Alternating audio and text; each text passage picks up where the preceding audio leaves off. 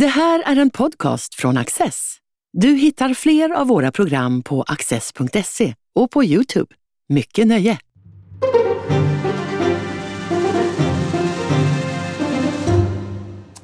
Välkomna till Studio Access. Min gäst idag är ekonomhistorikern och riksdagsledamoten Mauricio Rojas. Varmt välkommen. Tack så mycket. Ehm, din vardag präglas av svensk inrikespolitik eh, nu för tiden, men idag ska vi prata Latinamerika i allmänhet och kanske Argentina i synnerhet. Och Argentina eh, har kommit i blickfånget, inte minst på grund av valsegern för Javier Milei. Eh, oväntad segrare i det argentinska presidentvalet eh, nyligen. Vem är han? Han definierar sig själv som anarkokapitalist i filosofiska termer. Och det är väldigt viktigt, hela hans politiska budskap präglas av en radikal antistatism, en krig mot staten och den politiska kasta som han säger, klassen eller något sånt. Eh. Men han säger att han eh, måste acceptera verkligheten som han definierar sig som minarkist, det vill säga en mycket liten stat som bara gör det, det, det, det minsta möjliga. Eh, som eh, gjorde sig väldigt känd genom tv-program. Han har en stil som är väldigt eh, ovanligt, eh, inte minst för liberaler som brukar vara ganska lugna och trevliga. Så att han kan förolämpa, han kan skrika, han kan kalla du är en tjuv och mycket. Han kan säga plötsligt att eh, påven är djävulen egentligen och sånt som han har sagt nu, nu är det bra mellan påven och Milei efter det här.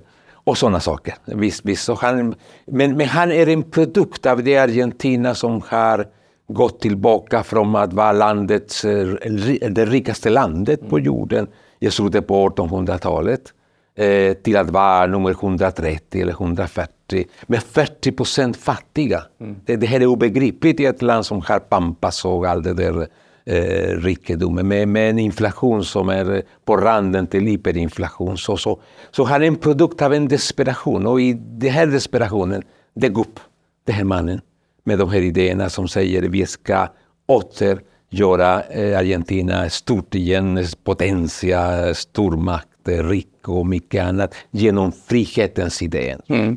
Han har undervisat i ekonomi under, ja. på olika universitet i Argentina har och du har ju rest mycket i regionen och varit där eh, ofta. Har du träffat honom? Nej, jag har inte träffat honom eh, för jag har inte varit de senaste åren i Argentina. Men många i hans omgivning, inte minst hans eh, vad ska vi säga, intellektuella mentor som är en eh, 80-årig argentinare som heter Alberto Benegas Lynch, en väldigt aristokratisk liberal. Eh, väldigt intressant på många sätt. Han sa för inte så länge sedan att Milley var en intellektuell ejakulation. Eh, eh och han vill att, till exempel att, eh, att det finns inga eh, förhållanden med, med påven och Vatikanen. Alltså han är väldigt radikalt och sånt. Eh. Eh, så jag har träffat många i hans omgivning men inte Milley. Så det här anarkokapitalistiska budskapet, det är, det är genomtänkt också från hans sida? Det är på riktigt. Mm. Han, är, han är en troende person, in, i, både vad gäller idéer men också vad gäller tron. Han, han är ett konstig blandning av eh, kristen och jude. Han, han eh, har sagt att han är kanske på väg att konvertera till judendomen följer en chassidisk eh, inriktning, eh, en av de viktigaste inom chassidismen. Eh, eh, så han åkte för några dagar sedan till USA. Inte för att göra så mycket annat än att besöka graven för den senaste stora ledaren för den här chassidistiska inriktningen. Så, så, så han är en mycket speciell person. Vad är det som lockar i chassidismen? För honom alltså? Ja. Det, det, är för avancerat för mig, men, men han träffar varje vecka eller varannan vecka en andlig ledare, en chassidisk ledare i Argentina. Och eh, det här verkar vara väldigt viktigt för honom så att han ägnar den första resan att åka dit. Eh, eh, men, men närmare vet jag inte vad det är som i chassidismen som Men, men det är en av de facetter som... Men han är en person som tror på saker kan man säga. Absolut. Mm. Och både kampen mot staten, att människornas frihet, obegränsad frihet i princip, kan ordna allt. Eh, eh, och religiös. Eh, han tackar Gud givetvis för att han vann och mycket annat. Han pratar då och då lite i messianska termer. Som om, som om den, ja, Gud har gett mig en, en, den här rollen nu som jag måste axla. Så han är på alla sätt en mycket, mycket både kontroversiellt, oväntat och speciell person. Är det det ekonomiska läget i Argentina med det är hög inflation över 100 procent, det är hög eh, fattigdom. Är det det som har varit avgörande för hans ja, eh, absolut, seger? Visst, ja. visst eh, och det här upprepningen av misslyckanden under hundra år. Det, det, det, Argentina har prövat alla andra vägar kan man säga och eh, befinner sig i den otroliga situationen som de befinner sig i. Eh, och det har varit givetvis eh, grunden till att en sån person kan bli vald till president. Och hela hans berättelse om Argentina går hem. Den rika, det rika landet som politikerna, staten, sabbade. Så vi måste gå tillbaka till 1800-talets liberala principer och där finns flera liberala argentinska hjältar, mycket, mycket viktiga, Alberti, Sarmiento och många andra, som han nämner mycket ofta givetvis. Så han vill gå tillbaka till det Argentina där människorna var, enligt hans berättelse, mycket friare, mycket rikare och, och mycket trevligare antagligen. Man förknippar ju Argentina i hög grad med verkligen etatism, eh, alltså nationalism och en statlig inblandning i alla, inte minst i näringsliv och ekonomi. Har den här liberalare traditionen ändå fortlevt eh, under, eh, under tiden? All liberalism överhuvudtaget var inte alls synligt närvarande i Argentina. Utan det här är en anomali, någonting som fanns där, eh, en konstighet. Eh, jag nämnde den här Alberto Venegas Lynch, han var en väldigt isolerad, ensam människa. Han gillade antagligen det för att han är väldigt aristokratisk också. Men, men det, det, här är ingen så att säga ideologisk eh, underström som bara väntar tills att dyka upp. Utan det här är det, det, det, är det oväntade kortet som fanns i, i argentinarnas spel. Och, de spelade det kortet. Eh, eh, och, och, men han har lovat att göra det han säger. Bland annat att driva en enorm åtstramning. 15 punkter av eh, BNP ska så att säga försvinna från, från, från statens eh, ut, utgifter. Och, eh, eh, han säger att det kommer att bli mycket svårt år 2014 2024 en, en våldsam recession. Han pratar om stagflation. Inflationen kommer att fortsätta under kanske ett, två år till. Men vi kommer att få direkt en, en ekonomisk, eh, eh, eh kraftig ekonomisk recession men det, det, är nödvändigt, för att det är slut med, med underskott nu. För det klassiska maktpartiet i Argentina sedan lång tid tillbaka är då Peronistpartiet. Ja. Och, och Peronistpartiets kandidat Massa, ja. han gjorde precis tvärtom. Utan han använde i valrörelsen ännu mera statliga medel för att ja, muta sig till, kan man väl i princip säga, eh, segern. Och, och eh, avskaffade inkomstskatt för många väljare och delade ut pengar och sånt här. Och det är då total kontrast får man säga mot den här Mileis budskap. Är det liksom, har något på något sätt eller det här, vad säger man, droppen som får bägaren att rinna över. Att det, där, det blev för mycket. Till sist kunde bara inte väljarna tro att det där skulle ja, fungera. Ingen litar längre på peronismen eller på statismen för att det har gått som det har gått. Det vill säga, Milei har en mycket bra berättelse vad gäller det negativa sidan av den argentinska utvecklingen. En annan sak är om hans lösningar eh, kommer att fungera. Det är en annan sak. Han vill dollarisera landet, han vill eh, avskaffa, eh, spränga egentligen säger han för han är väldigt ordrik. Centralbanken till exempel och sånt. Och det verkar som han menar allvar. Frågan är när det kommer att göras alltihopa. Men, men åtstramningen kommer att göras direkt. Och, men han är medveten om att med 40 procent fattiga går det inte att klippa eh, socialbidraget eller den typen av, av eh, viktiga eh, utgifter. Så han kommer att fortsätta att betala. Men han kommer att göra en mycket, mycket viktig sak som kommer att skapa enorma konflikter. Och det är att klippa bandet mellan staten och en mellanklass som finns i Argentina som fördelar bidragen. Mm. Så det är inte som i Sverige som det går från staten eller från kommunerna till människorna. Utan det går från staten till politiska ledare på lokal nivå som använder det här för att dela ut socialbidraget och givetvis skaffar sig en klientel. En klient, det, det, det är ett förfärligt system. Så han kommer att gå in där. Det är oerhört viktigt. Och vi kommer att se, det, det är en fråga som är öppen fråga, om han kommer att överleva reaktionen från alla de här grupperingarna som kommer att drabbas av hans politik. För det är väl också så, det gick ju, hans seger i presidentvalet blev ju, ja den var oväntad till att börja med och sen blev den dessutom tror jag det, det starkaste valresultat som en presidentkandidat har fått för, i, i, i Argentina. Sedan 1983? Ja, sen demokratin för kom Peron brukar ja, få mycket mer. Ja, absolut. Men sen demokratin återin, ja, precis, återinfördes. Precis. Men det, det, gick inte riktigt lika bra i eh, valen till kongressen. Då. Det, det var senatsval och det var underhusval också. Så alltså där har han 10-15 procent ungefär eh, eftersom man förnyar kongressen eh, löpande. Eh, jag kan nog för lite om Argentinas konstitution här för att veta hur mycket kan en president göra på egen hand och hur, i hur hög grad måste han ha eh, sin kongress med sig? Det här är ett viktigt problem som eh, de argentinska regeringarna brukar lösa genom att dela ut pengar.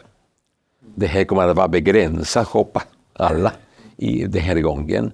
Eh, han har en, en, en, en, liten egen minoritet och det gick mycket bra för, för det här partiet som heter La Libertad Avanza. Eh, för att de hade ingenting, praktiskt taget tre tror jag. Eh, det är hans parti det? Ja, det, det är en allians av partier, ja, det, okay. det, det, en rörelse säger man. Men han summerar också den traditionella högerns eh, ledamöter så det blir lite bättre. Men ändå räcker inte för att driva igenom lagar och mycket annat.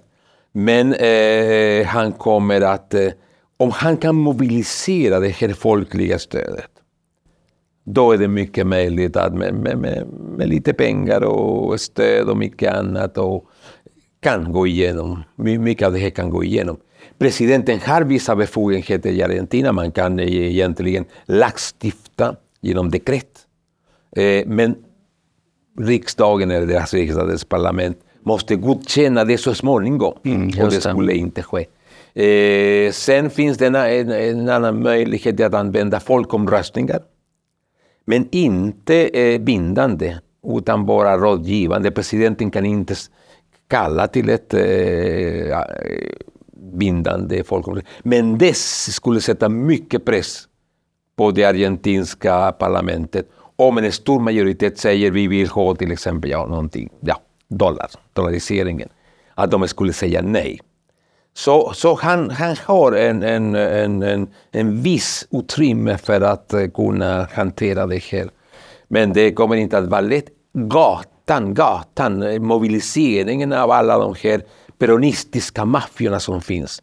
Som är oerhört välorganiserade, de är våldsamma, de är militanta. Det kommer att vara det stora och det första problemet. De har redan annonserat. Vi ska gå ut, vi ska dö på gatan. Det är inte sant givetvis, det är bara en italiensk typ av överdrift. Men, men det kommer att bli oerhört kämpigt.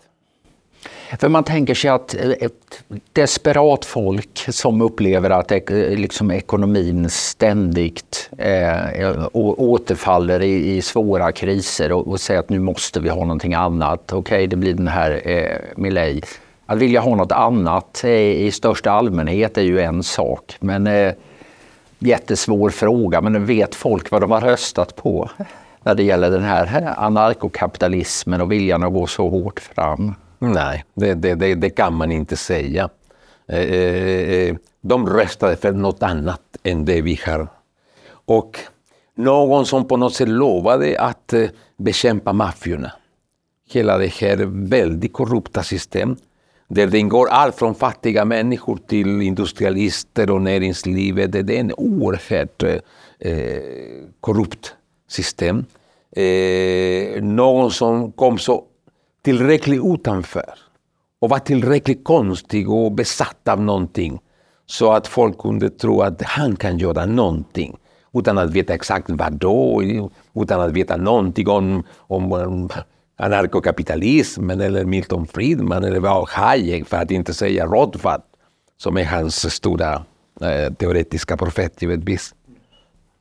Du skrev för ja, ungefär 20 år sedan när det var, eh, då hade Argentinas ekonomi totalkollapsat 2001. Ja, eh, och då skrev du boken Carmencitas sorg om eh, så att säga, historien bakom det här ja, sammanbrottet. Ja. Jag, jag, läste den eh, lite hastigt men dock eh, häromdagen och det är ju slående att liksom, den skulle kunna vara skriven idag eh, i väldigt hög utsträckning. Att problemen är, de är inte exakt likadana men det är stora släktlikheter Nej, emellan. Så, så är det. Och här någonstans bakom finns den här peronismen. Ska vi ta några minuter och då förklara så att säga, vad är peronism? Vem var Peron? Peron var en, en, en militär som hade varit i Argentina. Det var eh, militärattaché eller något liknande under Mussolini. Han har varit i Italien. Ja. Och eh, han, han lärde sig mycket av eh, den fascistiska tänkandet om den korporativa staten som, som skapar starka fackföreningar och som, som använder arbetarklassen för att skapa ett slags enad nation. Det, det, det. Ja, de, de, de typiska fascistiska idéer från 20-30-talet. Eh, eh, och han kommer tillbaka till Argentina då på 40-talet och, och eh, genomdriver det här. Eh, som minister först, börjar att hela tiden eh, eh, hjälpa fackföreningarna i konflikterna med, med näringslivet eller industrialister. Så han blir plötsligt en slags, ett slags arbetarledare. Både militär, nationalistisk, fascistisk arbetarledare och mycket annat. Och då kommer han att vinna eh, presidentvalet 46 på ett eh, makalöst sätt mot alla partier, från kommunister till konservativa. Han, eh, ja, han är en Milei på sin tid, så att säga, som, som en, en, någon som kommer utifrån. Och han kommer att eh, regera under tio år ungefär, eh, med väldigt olika politiska inriktningar och ekonomiska inriktningar. Inom peronismen finns allt är möjligt, för Peron, Peron gjorde allt som man kan göra från privatiseringar till förstatligandet och allt möjligt. Och därför har peronismen så många ansikten också och alla är lojala mot eh, Peron. Eh, men han, Peron är inte den som började eländet.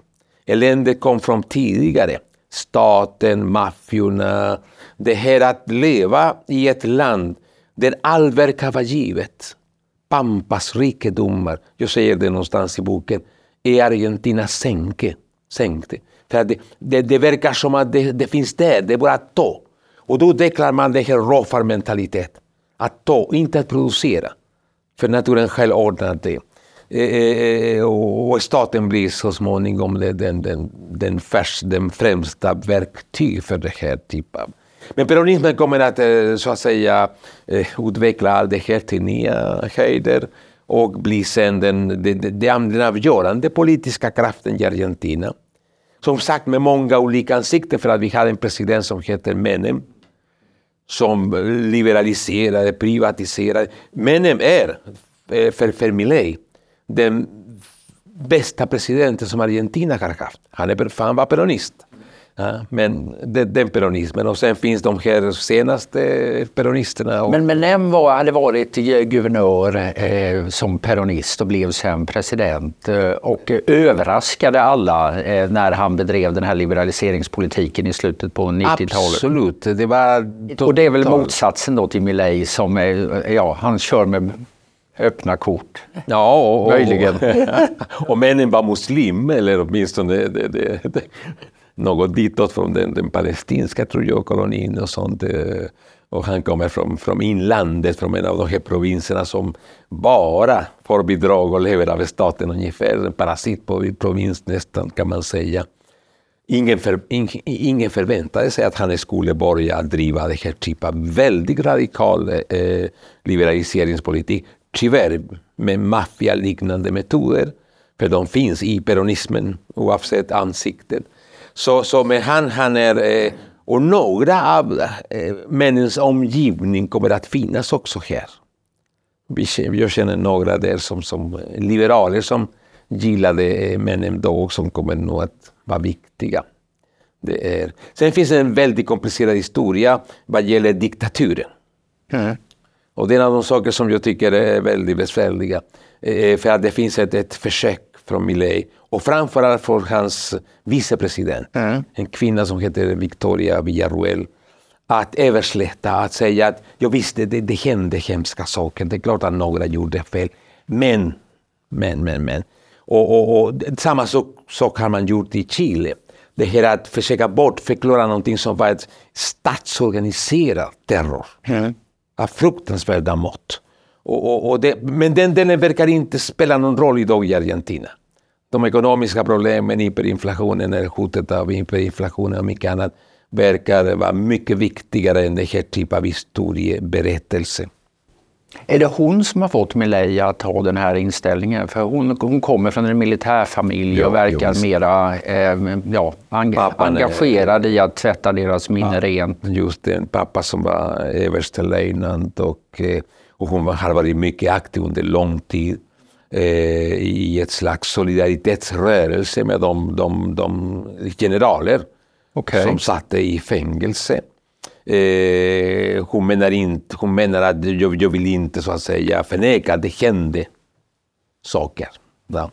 Men det är klart att eh, en, en sak är att säga att det, det, var några övertramp och en annan sak är att säga att det var staten som organiserade mm. massivt systematiskt. Men har hon så att säga värvat Milei till denna ståndpunkt? Jag, jag tror att hon har varit väldigt ja, viktig. För att ja. när han gick in i det här temat och det gjorde han under de här presidentdebatter som, som ja. fanns. Han använde hennes argumentation. Det var ett krig som mellan terroristerna och eh, militärerna. Det är klart att militärerna gjorde mycket som var inte bra. Eh, och han till och med kastade fram en siffra på hur många som hade försvunnit. Och han sa 8753, så det är exakt.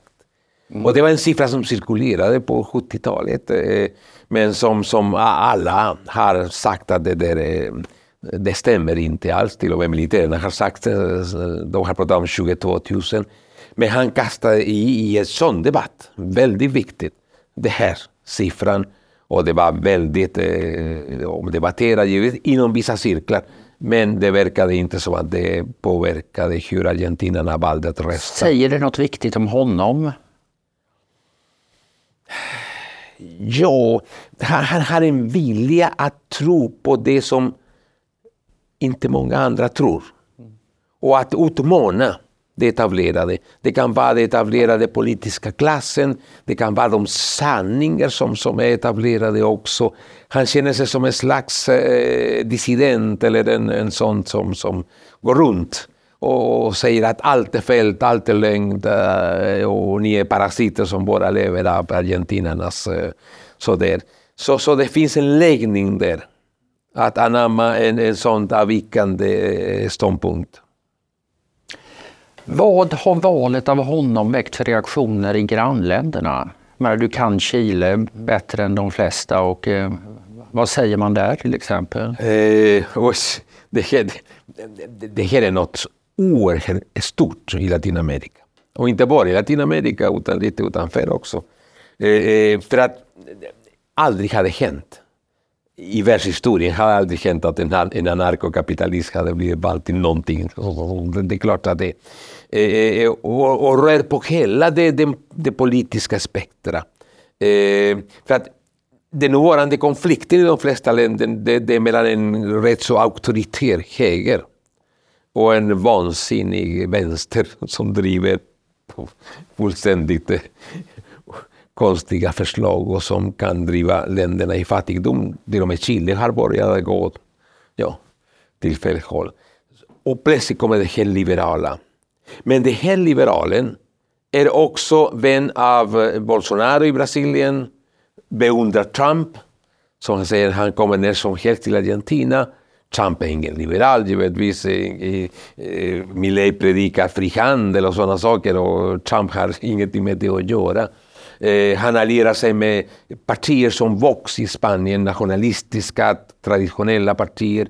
Eller den delen av den chilenska högern som är också rätt så traditionellt och som, som en man som heter Cast eh, representerar. Så han, han, han, han lierar sig med allt det som är utmanande, som står utanför, som, som på något sätt eh, eh, eh, han väljer mera formerna än innehållet för att det här är narkokapitalistiskt innehåll. Han är väldigt liberal kan man säga vad gäller eh, livsåskådningsfrågor. Han accepterar homosexualitet och gör som du vill ungefär med ditt liv. Det är klart. Han är anarkoliberalt eller något sånt. Men, men där finns abortfrågan mm. som han säger nej till. För han säger att det är två individer, alla har rätt till sin kropp och sitt, sitt liv. Och han, han eh, säger nej till det här. Jag kommer inte att det kommer att vara en viktig fråga. Eh, eh och han menar att det, det, kan, det kan rättfärdigas ur en strikt anarkoliberalt eh, synpunkt. Det där. ja. Chile har ju eh, genomgått en, eh, ja det har hänt mycket där också de senaste åren. Det är, först var det en, en, ett presidentval mellan just den här Juan Antonio Cast som du eh, nämner och vänsterns kandidat som heter Boric. Ja som vänstern vann. Ja. Sen skulle det tillsättas en, en eh, grundlagskommitté och då tar plötsligt kast och vad som kan kallas för rätt hårdkokt höger. Då får de en stor majoritet i den. Det finns någonting emellan. Man, man, man sammankallade först en sån eh, eh, konstituerande församling och valet där gav ett resultat som var extremt vänster men extremt på riktigt. Den alla konstiga vänstergrupperingarna med alla, eh, ja, allt som var tänkbart och otänkbart fick en majoritet. Så det är där församlingen, som arbetade under ett år ungefär, eh, skrev en, en, en författningsförslag som var utomordentligt eh, ogillat egentligen där man egentligen ifrågasatte till och med de chilenska symbolerna och mycket annat. Det, det, det, var, det var en um, total urspårning. Och det författningen, eh, folket sa nej på ett...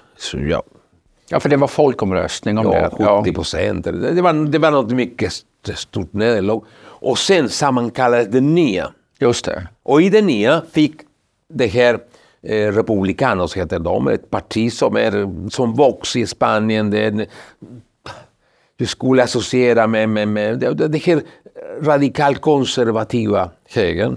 Där fick en, en mycket stort stöd. Så nu, nu fanns det en högermajoritet Lett av det här eh, militanta så att säga högerfalangen och det är den författningen som kommer nu att Eh, det blir en folkomröstning den 17 december nu. Som är väldigt ovisst resultat. Eh, det, det verkar som att man ska säga nej igen till den nya författningen och vi får se vad det händer. Men det, det skapar väldigt mycket osäkerhet i Chile, oreda. Det är inte alls bra för, för landets utveckling att ha det här ständiga. Men det är en väldiga pendelrörelser här. Ja, Ena väldigt. året får det ex, ja, extremvänster, men väldigt radikala grupper får mycket starkt ja. stöd. Sen året efter, så får, eller en, en tid efter, så får det, grupper långt till höger mycket starkt stöd. Vad, vad, speglar det där? Det speglar någonting som, som, som Latinamerika är väldigt typiskt för. Eh, människorna väljer bort någonting och väljer något nytt eller något annorlunda, som Milley.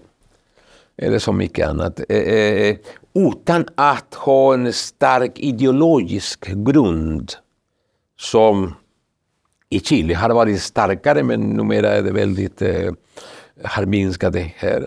Eh, och därför i Latinamerika personalismen, de, de, här, de här ledare som Perón eller många andra har spelat en så viktig roll för att de har inkarnerat det här lite eh, populistiska mm. eh, eh, eh, ådran. Ja. att, att, att vända sig mot de som regerar för att alla är korrupta, alla är dumma så där och sånt. Och, och då blir det på det viset. Så det, det enda man kan säga är att man kan förvänta sig vad som helst i de latinamerikanska länderna. För precis som du säger, de här från det ena till det andra eh, ytterlighet egentligen. Eh, eh, bara säger att det finns en oerhörd instabilitet. Och att man kan välja att imorgon en chilensk Milei Kanske du känner honom, Axel Kaiser? Jag vet inte om du jag vet, jag vet vem det är. Ja, ja. Han är Mileis så att säga, chilenska motsvarighet. Eller något. Utan att ha samma typ av ja, förmåga att kommunicera som Milei, men i alla fall. Så det, det kan hända vad som helst. Det är en, en väldigt instabil eh, region helt enkelt.